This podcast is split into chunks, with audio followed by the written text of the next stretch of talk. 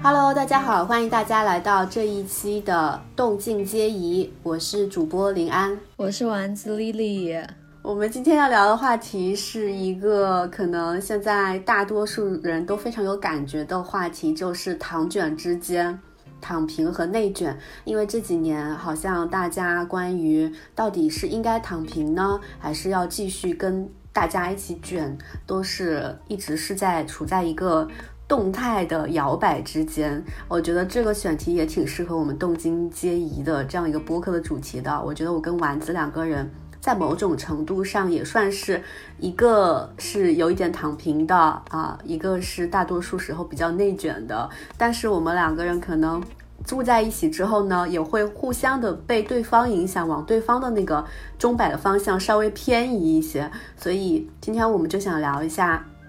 当代年轻人躺平和内卷，我们到底是应该怎么选呢？以及现在大家常常说的躺平，我们在中国现在的环境下到底能躺得平吗？那如果躺不平的话，要卷的话，又该如何优雅的卷呢？这个，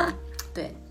哎，我最近学到一个新词，哎，就是叫做俯卧撑，然后用做俯卧撑来形容。躺平跟内卷之间的一个状态有没有特别贴切？就是那种躺又躺不平，卷又卷不动，就是大多数现在年轻人的一个状况。然后刚刚林安也有讲到，我俩算是比较有代表性的一个躺平族跟内卷族，然后住到一起之后，稍微会有一些调节。实不相瞒啊，林安，我当时就是说要跟你一起合租，我就是想说林安带我卷一下吧。感觉我自己就已经完全卷不动了的那种，在大理待了三年嘛，大理的那个环境跟大城市，就是也是挺有代表性的两一部分人群吧。嗯，就是大理的年轻人跟上海或者杭州的年轻人所呈现出来的状态也是非常不一样的。除去说本身这两个地方它的生活成本差就非常多以外，还有一种呃心态上面的。一种变化，就比如说我特别卷的朋友，在上海的朋友，他在大理是待不了两天的，他觉得受不了，觉得就是嗯，就是就是什么事儿都干不了，被这个环境所拖沓的。包括你如果想做一件事情，你会发现你很难组成一个很高效的一个团队在大理来做事情。那在大理的人肯定去大城市也会很很不习惯，就像我刚开始去大城市呃工作。可能前期会有一些兴奋，但马上就会开始疲惫，甚至有一种我的身体跟不上的这种生理反应。你刚刚说你当初跟我搬到一起的时候，希望我能够卷一卷你。那我当初跟你搬起的时候，我还希望你能带我稍微不要那么卷，躺平一下。所以我们两个人住到一起，确实可以互相影响，还挺好的。那我也觉得我跟你住到一起之后，没有以前那么的就是卷了。你像我自己以前一个人住。那我没事儿不知道干啥的时候，我就工作，好像好像就是工作能给我带来一点点那种充实感吧。嗯，而且有的时候就是会有一种你不工作，你没有在做一些，哪怕不是工作吧，就是哪怕就是做一些，比如说读读书，或者说是嗯创作一些什么东西吧，就自己可能想做的事情。如果没有在做这些事情的话，我就觉得自己好像在。虚度光阴，在浪费时间的感觉，所以就是我觉得城市生活在城市生活里卷太久，有时候会让我们成为一个不会休息的人，就不知道当我有休息的时间和放松的时间的时候，可以去做什么。就是我是去年观察到自己有这种迹象，然后我就觉得这种迹象还挺可怕的，所以我觉得丸子是一个很会享受生活的人，很会躺的人，那我可以跟你多。对，学习一下放松的艺术。哎，真的是，我跟林安最开始住到一起的时候，呃，最开始我们俩还没搬到一起的时候，我住在他家，在奥运奥运村那边，然后每天早上起来，奥运村，奥运公园，哦，奥运公园那边什么？然后每天早上起来，他就开始工作了，然后下午也在工作。虽然我知道他那段时间是刚好比较忙，我去的时候。然后我就会有一种，哇，我的同龄人都这么努力的感觉吗？瞬间觉得不行，我也得干点啥呀。然后我就发现，哎，完了，躺平太久之后，我真的就是都不知道我一下子要做事情的话该做点什么的那种感觉。嗯，然后我决定搬到嗯杭州这边来呢，也是觉得说确确实实城市里面更有做事情的一个氛围。我真正真实的搬到这边之后，发现真的是我在城市里面遇到的每一个人都在找我聊合作，你就很能感受得到，大家不会说就是没事儿，就是出来喝杯咖啡或者晒太阳。然后大家都是，呃，就是说聊一个什么事情，但很多时候呢，我会感觉到找我聊合作的人吧，他也没有想好到底要怎么做，只是他觉得，如果说我花了一下午的时间，我们一起出来喝了一杯咖啡，那必须得达成一个怎样的合作，那我这个下午才算没有浪费，我会有很强烈的这种感受，嗯，就是为了卷而卷嘛，就是为了让这个时间变得更有意义而去做这样一个努力。然后我们搬到一起之后呢，呃，前期其实我我我有很明显的感觉到林安有被我影响到，因为我天天叫他出去玩儿，每天都问他林安，我们今天要不要去这里玩，要不要去那里玩？然后大概这个状态持续了半个月的时间，十天左右，林安就开始说不要叫我出去玩了，我要开始开始焦虑了。然后当林安真的工作起来以后，他虽然没有拉着我工作。但我也真的会被卷到，我也会觉得我不工作这件事情让我变得很焦虑。然后我有一段时间就会有朋友发现我疯狂的在更新播客啊、小红书啊，就是因为那一段时间林安开始好好工作了。嗯，所以所以其实你觉不觉得我们都是受环境影响的？就是不管你说你自己是躺平还是内卷，就像我去年。我不是去年，我应该是在二零二一年的时候吧，就是跨年的时候，我也去大理，嗯，住了一段时间。然后当时其实我还挺喜欢大理的，然后在那住的一段时间，每天也都特别开心。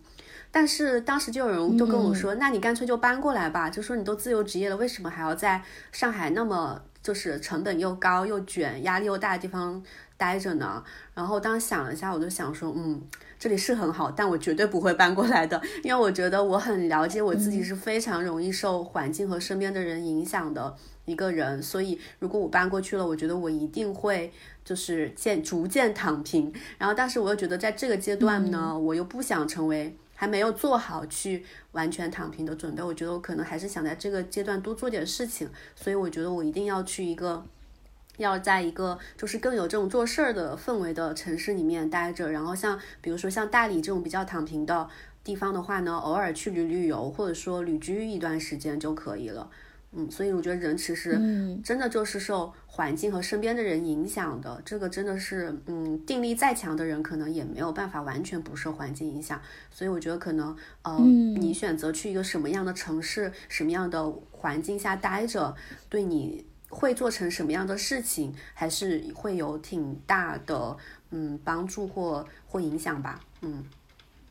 对对对，我完全认同，环境对人的影响真的太大了。但是我也有见到，只能说就是百分之九十九的人可能都会受到环境的影响，因为我在大理确实有见到那百分之一。就是特别厉害，完全不受环境的影响，自己只是在享受大理天然的这样一个自然的环境的一个优势以外，他就是自己在卷自己。就比如说，嗯，那个自由公路的那个杨丽彤，我那朋友他在大理租了院子嘛，然后包括素肉，就是肉一跟素，他俩就这这我举的几个例子都是博主，因为我认识的可能博主跟摄影师会比较多，那他们在大理其实也是很卷的。呃，但是呃，然后在大城市里面，我觉得也有一些躺平的，但是大城市里面的躺平更多都是基于他们财务上已经非常自由，就是财务方面完全没有压力。然后我当时之所以选择疫情的时候住到大理去，某种程度上也是我觉得就是在疫情那样一个阶段，我心里面会觉得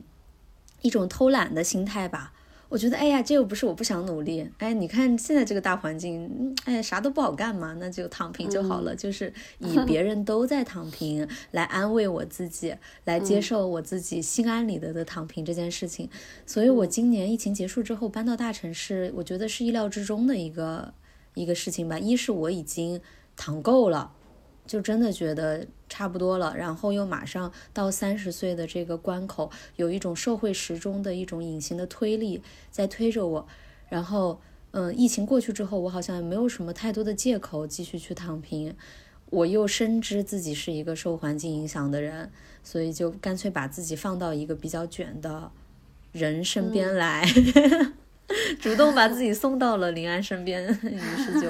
嗯。对，引正好引发我们第二个话题嘛，就是什么时候会会想往你的反方向发展，就是往躺平的方向发展，还是往更卷的方向发展？像丸子说，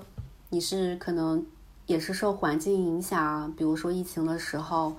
觉得身边人好像都没怎么都没有什么活干，或者说都挺躺的，那我也心安理得的躺。但是疫情一结束，哎，大家可能该干嘛的又重新开始搞事情了呀，开始出国了呀，开始呃找工作了呀，或怎么怎么样的时候，就真的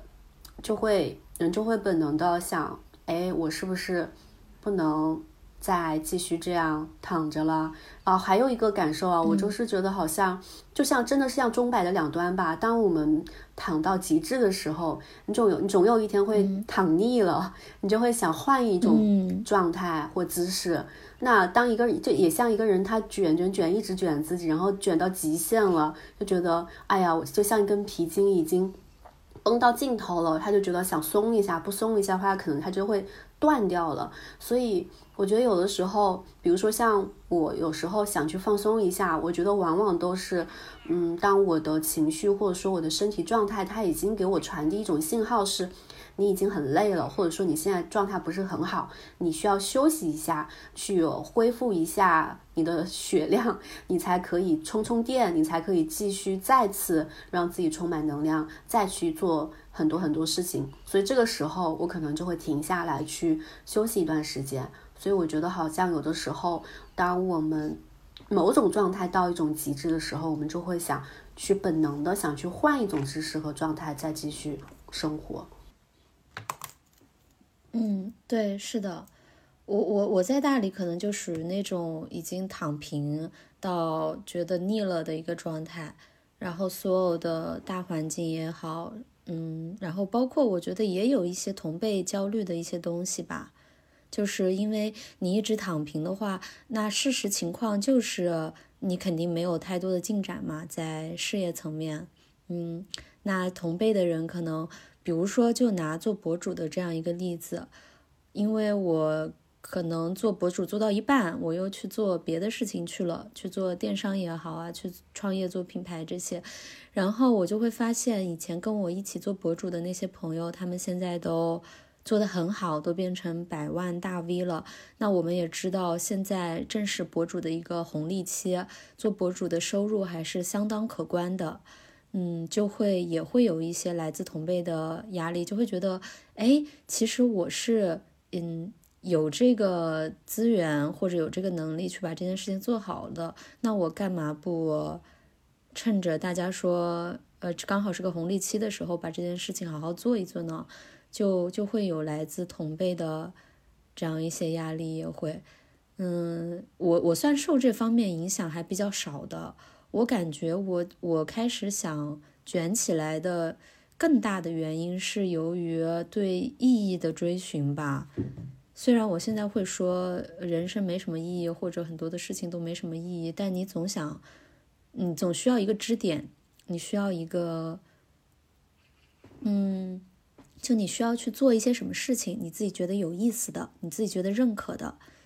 一些事情去充盈自己的生活，然后这个财富也好，就是名利这种世俗层面的东西，它是一种做事情的一个正反馈吧。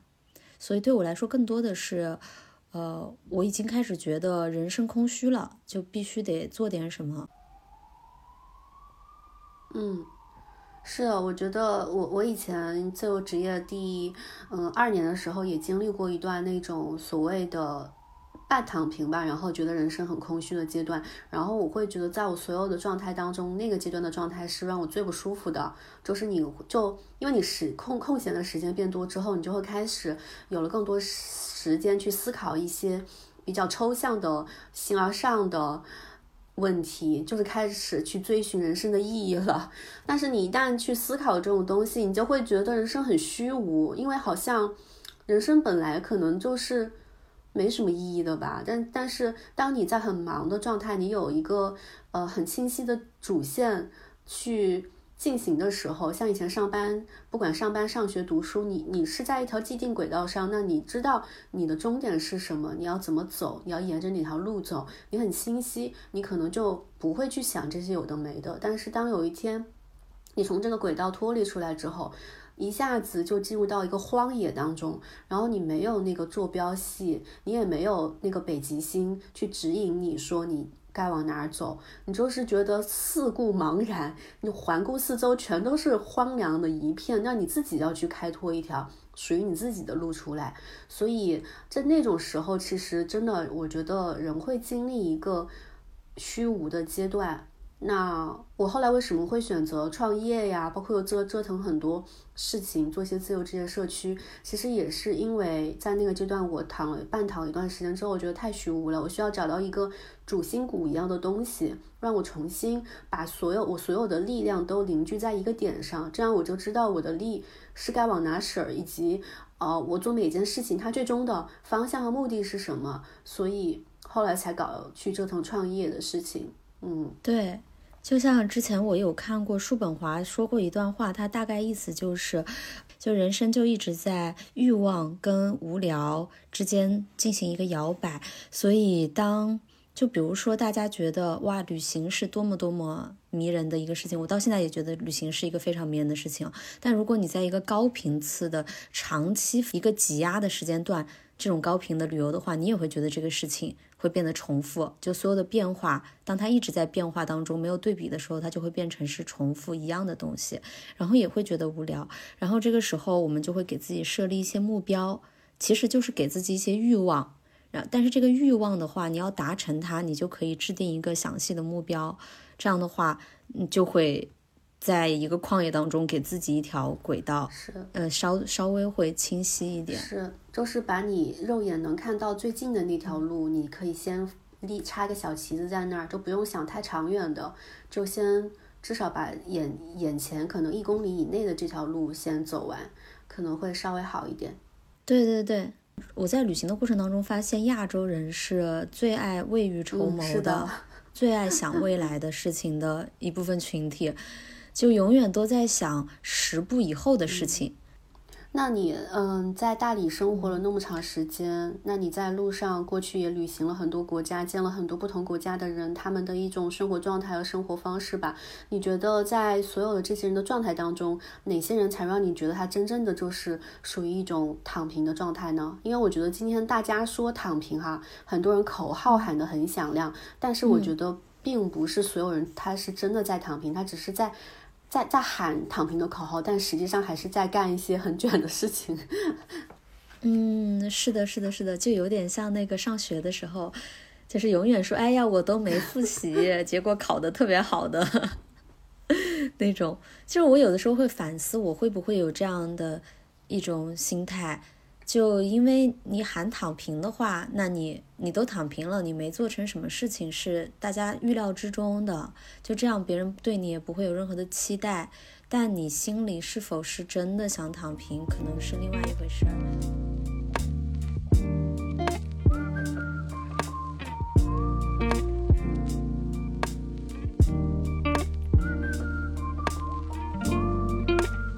我出国旅行的时候会发现，基本上。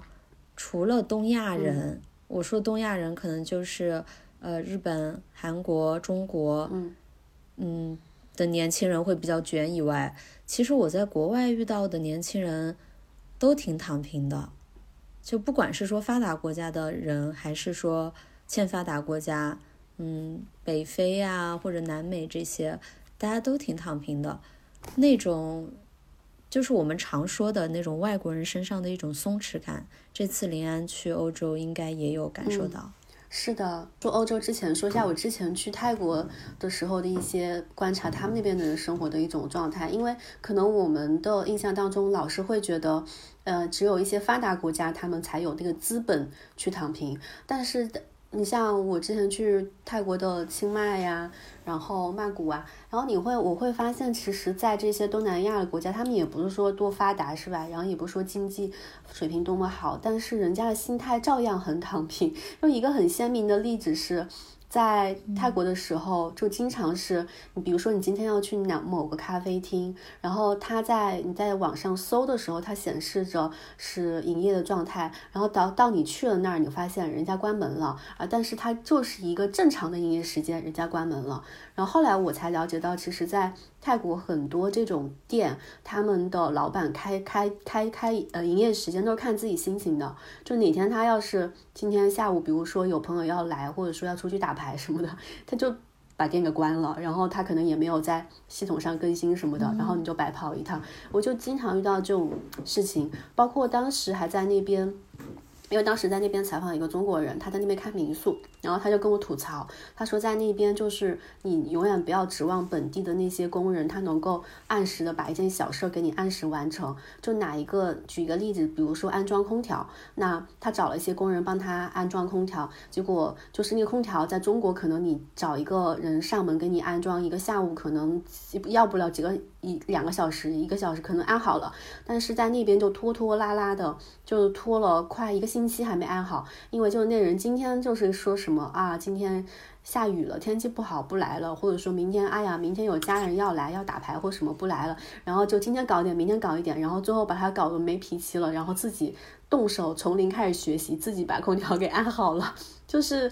就这种事情就特别多，他们就是也是那种，虽然说大家都也都没啥钱，也都是普通的这种。老百姓吧，但是他们就是今天吃吃饱，今天开心就行。明天的明天会发生什么？明天的事儿，明天钱从哪儿来？明天再想，就是这种心态。人家东南亚人也挺 挺躺的，这个跟大理特别像。就你刚刚说的装空调这个事儿，跟大理特别像。就是那边做民宿的朋友，基本上那个周期都是比预期的周期要长的，因为白族人就是天气太晒。呃，不想工作，然后下雨天也不想工作，然后过个节 也不工作，就有很多这种节日的东西。包括我之前在墨西哥上学也是，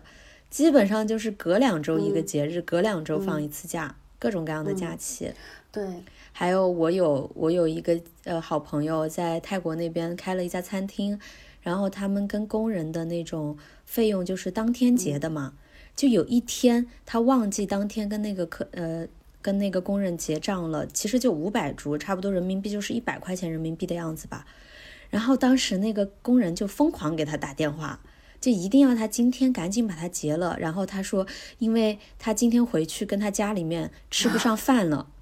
就是他每天的那个饭钱都是当天的工钱去买的，就是完全过了今天不会想明天，没有一分钱存款的一个状态。然后包括我去，我当时在清迈去申请美签的时候，那个美签的大使馆也是中午十一点开门，下午三点关门，中午还要午休一个小时，一天工作加起来没有三个小时。对我当时在墨西哥的时候，还有朋友，呃，也是一个中餐馆的老板。嗯，他就说他在招人，我说，哎，你不是前段时间刚招了个人吗？他说他那个员工突然要辞职了，我说为什么？他说他已经存够了三个月的工资的钱，所以他现在要出去玩了。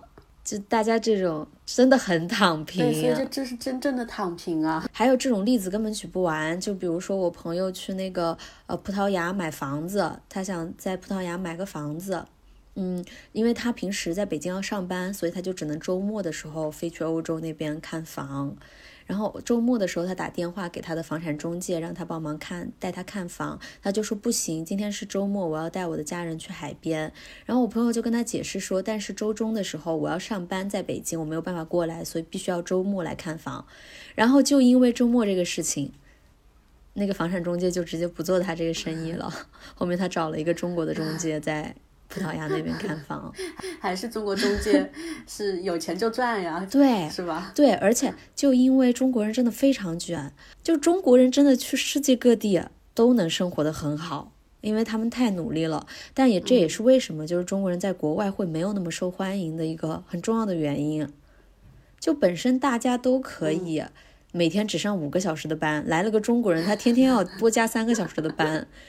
然后就会让公司的同事就不喜欢他嘛。就包括你像 Jenny，她一直在外企工作，我还记得我当时在上海住在他家的时候，嗯，他他跟我说，他的老板给他很严肃的发了一封邮件，让他周末以及下班的时间不要叨扰他，不要跟他聊工作上的事情，就他老板让他不要那么卷。我记得一八年的时候，也是在秘鲁的圣谷，当时在一个嗯 meditation center，就全都是做瑜伽冥想的一帮嬉皮士老外。但是很有意思的就是，整个那个地方只有我一个，呃，只有我一个可发展中国家的人，其他人都是那种发达国家的。所以我当时就想说，是不是因为发达国家的福利政策会比较好？所以他们可以心安理得的躺平，因为当时我在那认识一个德国的男生，他也是失业了。他失业完了之后呢，他就去德国继续开始上学。他不仅上学的学费不要钱，然后国家还会给他一定的补助。然后他毕业之后找不到工作，国家又给他失业这一块的补助。所以对他们来说，就是有这个社会福利在托底。要躺平真的没有那么困难。我当时就是想说，是不是因为，嗯，这种国家福利就福利国家的有这种东西来托底，会更有安全感一些。直到我后面不是又去了像北非啊、像埃及啊、像这些其实经济比我们要差很多，更不用提什么福利保障的地方，我会发现他们一样是过了今天不想明天，一样非常躺平。我就意识到说。好像全世界真的，真的就是中国人、日本人、韩国人，就整个这个社会的规训，真的活得非常的辛苦，有一种紧绷感。是的，是的，我这次来欧洲，我也有这种感受。就是当然不可否认的是，欧洲、欧美国家，他们确实在福利政策上肯定是比我们这边是更好的吧？他们高税收，他不过他们的税收的确实也是很高嘛。但是高税收背后也是高福利嘛？就比如说，我前段时间就问了一下，在匈牙利这边他们的一个呃基本的税收，包括他们的一个福利情况。那他们基本上欧洲这边很多公司，他们呃就所有只要你工作吧，你是正常的这个公民，那你平常交工资的税可能嗯交百至少是百分之三十左右，对。就是，甚至是，他基本上像我上次问奥地利的那个呃我的房东，然后他说他们是阶梯状的，就比如说如果你是呃只赚呃一千欧，就他算最低最低吧，在比如说维也纳那边一千欧呃月薪的话已经是很低很低的了，那可能交税交个百分之呃。我没记错的话是三十多左右，然后你如果再往上，比如说到了三千欧左右，那你可能税点会更高，那最高的可以交到四十左右，接近四十左右的税。就是所以他呃赚的钱越多的人，他交的税也越多。那其实最后平均下来的话，大家的贫富差距也不会说那么的大。然后还有一点就是因为大家每个人交的税都很高，所以他们的福利也比较好。比如说在匈牙利的话，他们就是看病啊，然后是你平时生了什么病，你去公立医院看病是不花钱的。然后，嗯，然后他的小孩儿，你生了小孩儿的话，在这边从小学一直到大学读书也都是可以不用花钱的。我说都是公立的，公立的医院、公立的学校。当然，如果是私立的话，你还是得掏钱的。哦，当然，当当然，也就是有另外一个情况就是。呃，因为是不花钱的嘛，所以你去一些，比如说匈牙利这边的公立的医院看病，可能那个体验不会特别好，就是永远都是非常多人在那排队，经常排好长时间。那如果稍微有条件的人，他想更快的，就是看病啊什么，他可能还是会自己掏钱去一些私立医院。嗯，但是不管怎么说的话呢，就是他们的这个。看病，然后医疗，包括教育，就是这些方面的大头的一些钱，基本上是可以省掉的。嗯，我觉得他们还有一点是他们的那个假期，公共假期和年假，就大部分公司还是比较长的。像我这次，我前段时间我问一个匈牙利的男生，然后说你们一年有多多长时间的就是除开那些公共节假日之外的假期啊，他说二十天，我说哇好长哦，他说但是人家西欧的国家和北欧的国家，人家的年假更长啊，就是比如说有三十多天的、四十多天的，而且人家的工作时间也更短啊。你像他的话，可能一天工作个呃。七个小时左右吧，他可能六到七个小时，但他可能觉得他已经工作时间很长了。然后，但是像在呃丹麦呀、瑞典啊，就是更北欧一些的国家，他说人家一周可能才工作呃二三十个小时。那对比之下，他觉得那人家那个才是更幸更高的幸福标准，所以他就很向往北欧那边的一些。工作就很想能够搬到北欧去生活嘛，所以我就觉得这真的是人比人气死人啊！就是我们国内的都想啊，二十天好长哦，然后他们在看着人家北欧和呃西欧国家想哇，他们四十天好长哦，就是我们真的是在这个怎么说呢？就是辛勤劳辛勤劳劳动自我剥削的最低端。对啊，就是中国有个公司给你放七天年假，你都会觉得哇，谢天谢地了。是的。就我总的感觉会觉得，就是就是我们对于当下跟享乐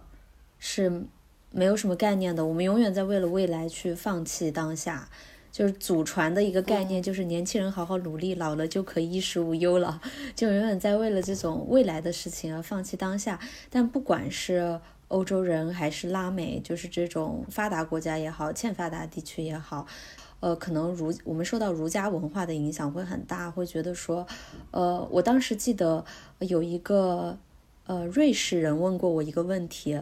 他说你觉得呃个人应该是为了集体服务，还是集体为了个人服务？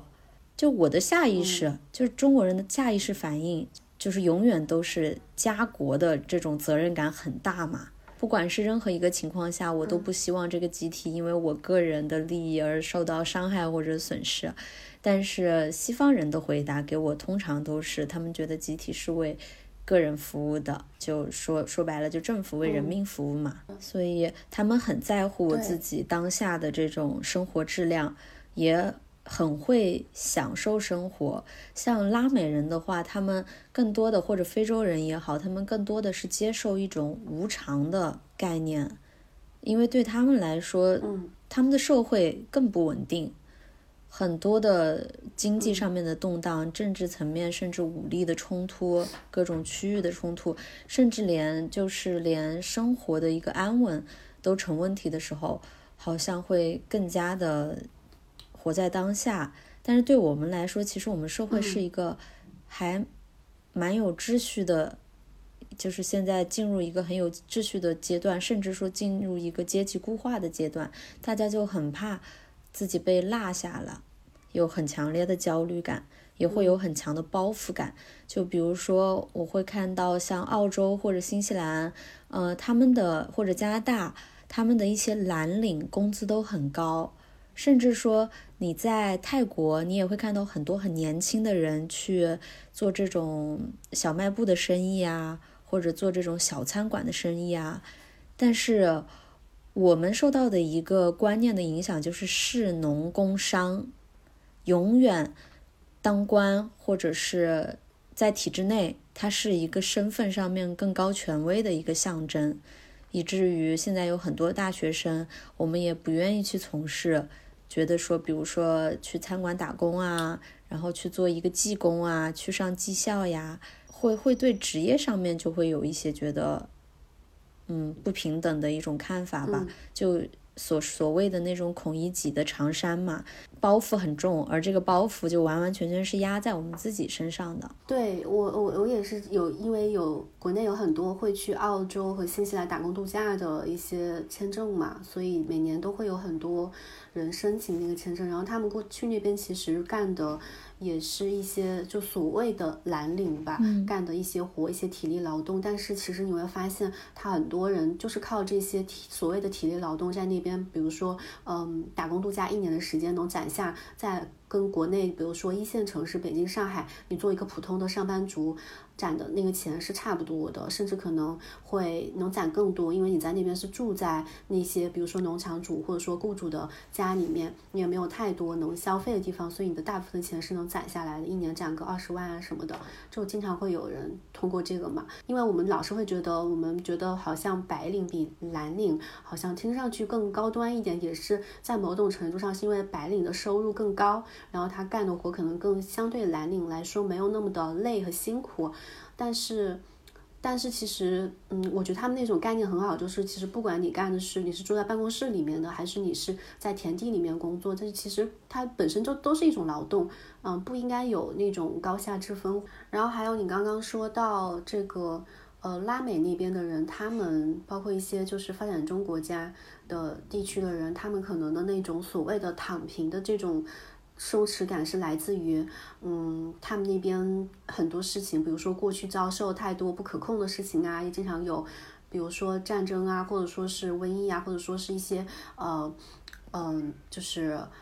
不太太平的事情啊，导致他们觉得能过一天是一天，所以就是活在当下就好。我觉得可能对，就是让我联想到，呃，我们可能得把欧洲人的那种躺平，所谓的松松弛感和，嗯，嗯比如说像。稍微贫困一点的发展中国家的那种躺平和松弛感分开来看吧，因为像我前段时间也在网上说，说我到嗯欧洲旅居的这一个月，我也跟一些本地的欧美人、欧洲人吧有聊过，说到聊起过我们国内的一些大厂的那种所谓的九九六零零七的文化，以及呃三十五岁中年危机，然后我每次说起来的时候，他们都是非常的不可理解，然后他我看他们的表情都是那种。啊，就是 so terrible，就是那种，然后就怎么可以这样？为什么要这样对自己？很天真，然后。就是对，就是觉得啊，这个世界上怎么可以发生这种事情？就是那种表情，然后我就觉得他们真的是没有经历过这些，所以没有办法跟你共情。对，嗯，你们为什么就是亚洲人要这么卷？他们会觉得何必呢？就是我感受到是这种何必呢？好有好好的生活去享受不好吗？就是这种感受给我的是这种感受。对，所以我。我每个当下，我都会强烈的感受到，我们因为文化语境以及呃，可能历史和政治各方面的一些原因叠加在一起，导致其实我们是没有办法互相去理解，就是为什么对方要这么松弛，以及为什么我们要这么卷。所以，嗯，当时有很多人说说，欧洲现在已经是一个很稳定的一个。社会了嘛，然后它的像前面说的，它的贫富差距相对来说并没有那么大，所以大家其实很多时候，嗯，它并没有说像中国，我觉得它还是在一个发展变化当中，而且变很多地方很多时候变化是很快的，所以大家就是好像始终会觉得只要有变化，我就有跨越阶层的机会。那相对于欧洲的话，大家已经很固化了。我觉得欧洲可能真正的算是阶级固化吧，就是你可能会觉得。你再怎么努力，再怎么样，好像你就是就是就就是这个样子了。大家贫富差距不会说像中国一样这么大，像中国的一线城市和中国的很多偏远的山区，那个贫富差距可能是我们无法想象的。所以中国人这么卷，可能也是因为还在这个变化当中，所以大家觉得始终会觉得啊，我还有机会，我还有摆脱我现在当下这种不如意的状态的机会，我还有跨越阶层的机会，所以我要更卷一点。嗯，再加上确实中国人口也蛮多的嘛，然后机会又是有限的，所以大家就会这样子。嗯，所以我觉得怎么说呢？我觉得欧洲人的这种松弛吧，我我个人这一趟的感觉是，嗯，就是看看就好，但是可能是我们很难真正能学得来的，因为因为人家的这么多年的一些历史的原因啊，还有还有就是文化、政治啊各方面的这些这些。东西吧，这些过去已经发生过的事情是我们没有办法改变的。嗯嗯。甚至我当时发这条状态之后，好多人在我那条状态下留言说，说白人的这种就是是既得利益者，他们现在能享之所以能享受到这些松弛啊、假期啊，然后就是好的福利政策啊，是因为他们的祖宗在 在过去那么多年对这个什么呃，比如说一些南美呀、亚洲啊，对这些。发展中国家的剥削得来的，嗯，就是怎么说？所以就是想想也不是不无道理了。就是，嗯，很多东西不是我们就是说哦，人家更有松弛感，我们要学习就学习得来的，可能也发展辩证的去看吧。啊，那拉美人的那种朝不保夕、活在当下的这种这种，可能也是因为我们没有经历过人家那种阶段。像刚才丸子说，我们整体来说还是比较有秩序感，然后也没有经历过大的战争啊、饥荒啊这些的，就是至少在我们成长起来这个时代，所以我们也没有那种就是啊朝不保夕，或者说是。我们要哦活在当下，因为不知道明天会是什么样的那种感觉。我觉得唯一有这种感觉，可能就是疫情发生之后吧，国内开始，我身边的很多人开始有一点点这种感觉，就是很多人所谓的，我觉得现在很多人所谓的开始选择躺平，也是因为经历了疫情之后，好像开始变躺平的人更多了，更多人意识到，我都不知道明天会不会再来另外一场黑天鹅事件，那我干脆今天。能过好今天的日子，就先把今天过好就好了。嗯，对，肯定是跟整个大环境有很大关系的。包括刚刚你说有网友在你的评论区留言，说那些发达国家，它前期是已经进行了一定的资本积累嘛，然后到现在这个阶段，然后我们马上迎来，就我感觉 AI 可能会又重新改变生活中的所有的一切秩序。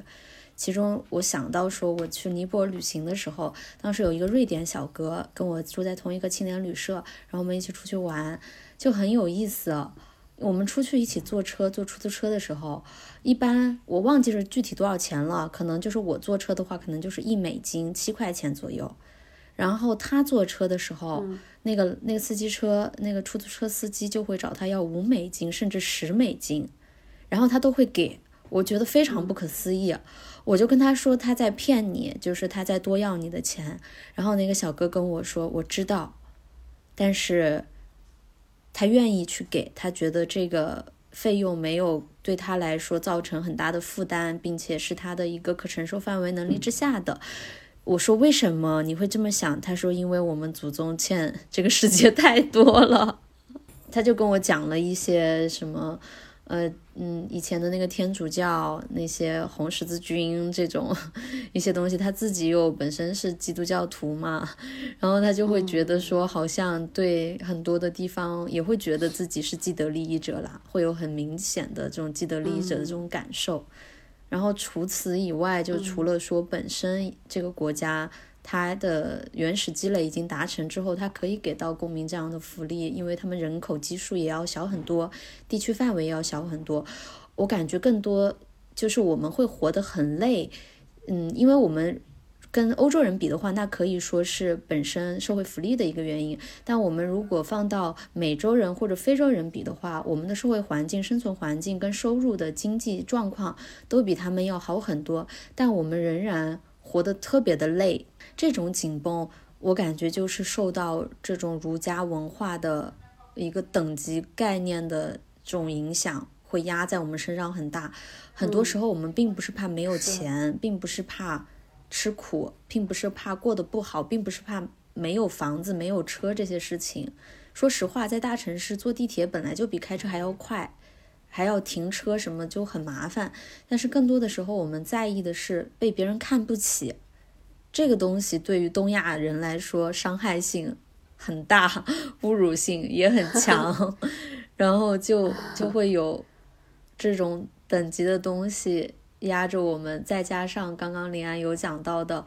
我们这个社会还在发展当中，我们仍然觉得说有可能会赶上一波风口，有可能会在风口起飞。就舍不得躺平，会觉得说我会不会错过下一个，嗯，就是跨越阶级的一个机会啊，导致包括年轻的时候就会，嗯，就会觉得我现在才三十岁，我我是不是还有机会改变世界呀？但是如果躺平，又会觉得我才三十岁，哎，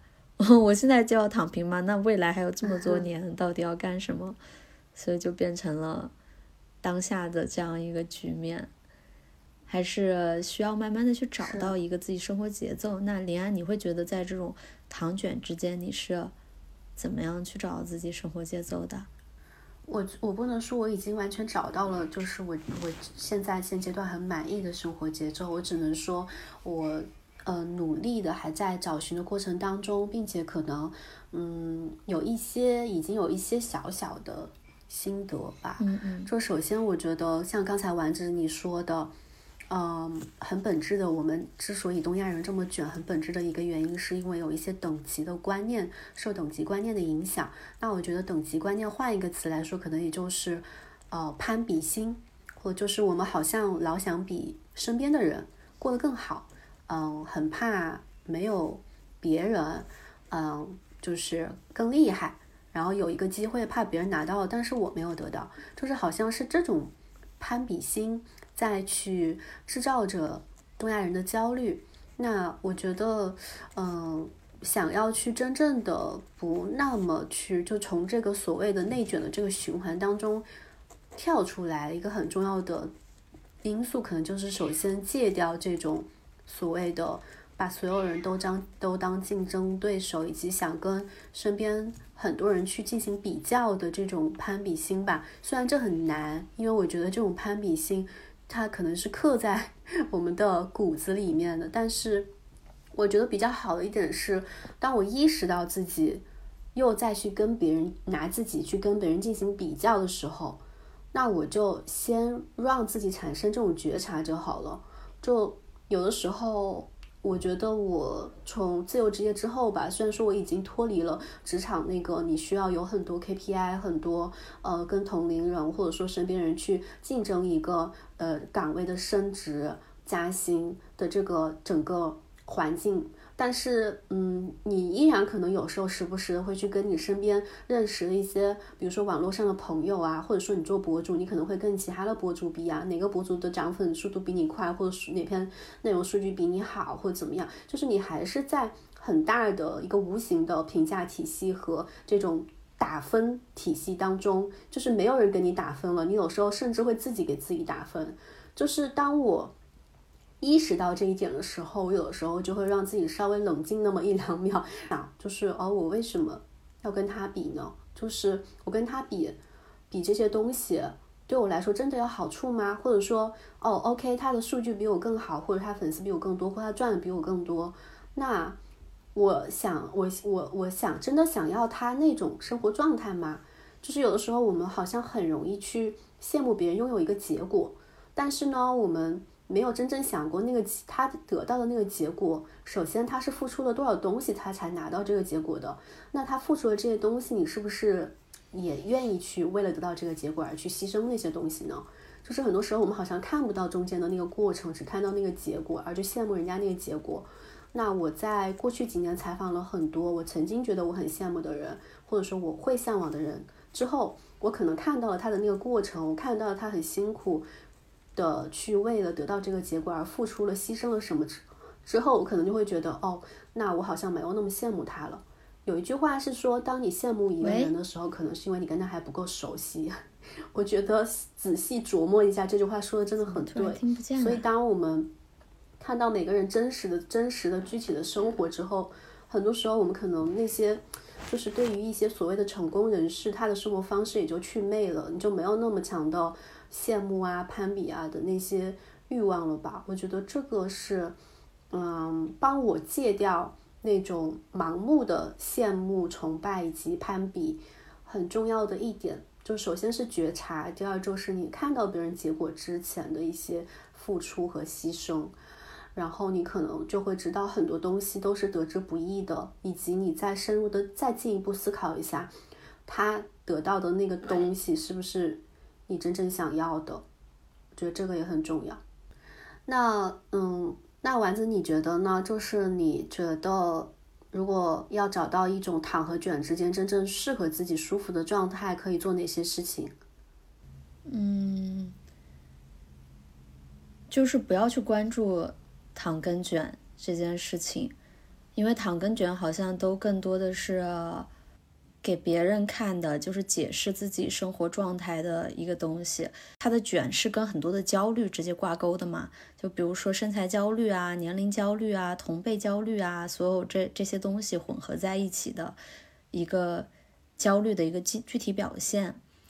然后也是在今年，我会发现，实际上你的世界就是你自己，就是这个世界只是你自己的一滩倒影而已。就是你是怎样想的，这个世界对你来说就是怎样的，它也会给到你怎样的反馈。所以我不太继续去想说是要躺平还是内卷的，因为。躺平跟内卷更多的都是我在向外界去解释我的一个生命状态，我更多的只是去关注我要做什么事情，我能怎么样把这件事情做好，关注在我个人身上，而不是关注在别人对我的评判上面，我好像就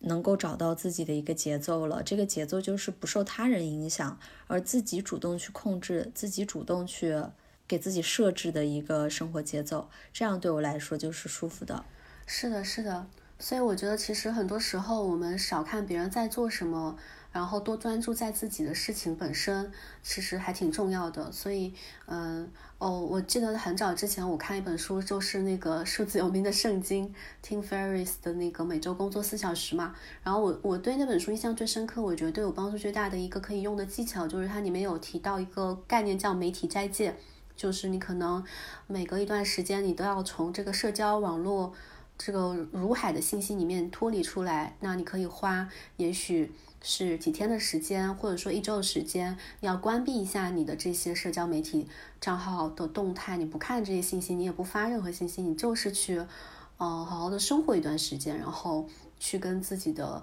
日常生活连接在一起，而不是时时刻刻都要困在这些海量的手机信息里，不停的回各种各样的信息，不停的刷各种社交媒体的这种呃，最近又发生了什么什么事情？然后当你消失一段时间之后，你再重新回来，可能会发现你曾经觉得哦，我如果今天不刷什么平台，或今天不刷朋友圈，我是不是会错失很多很重要的信息？然后我曾经尝试过一段时间，我会发现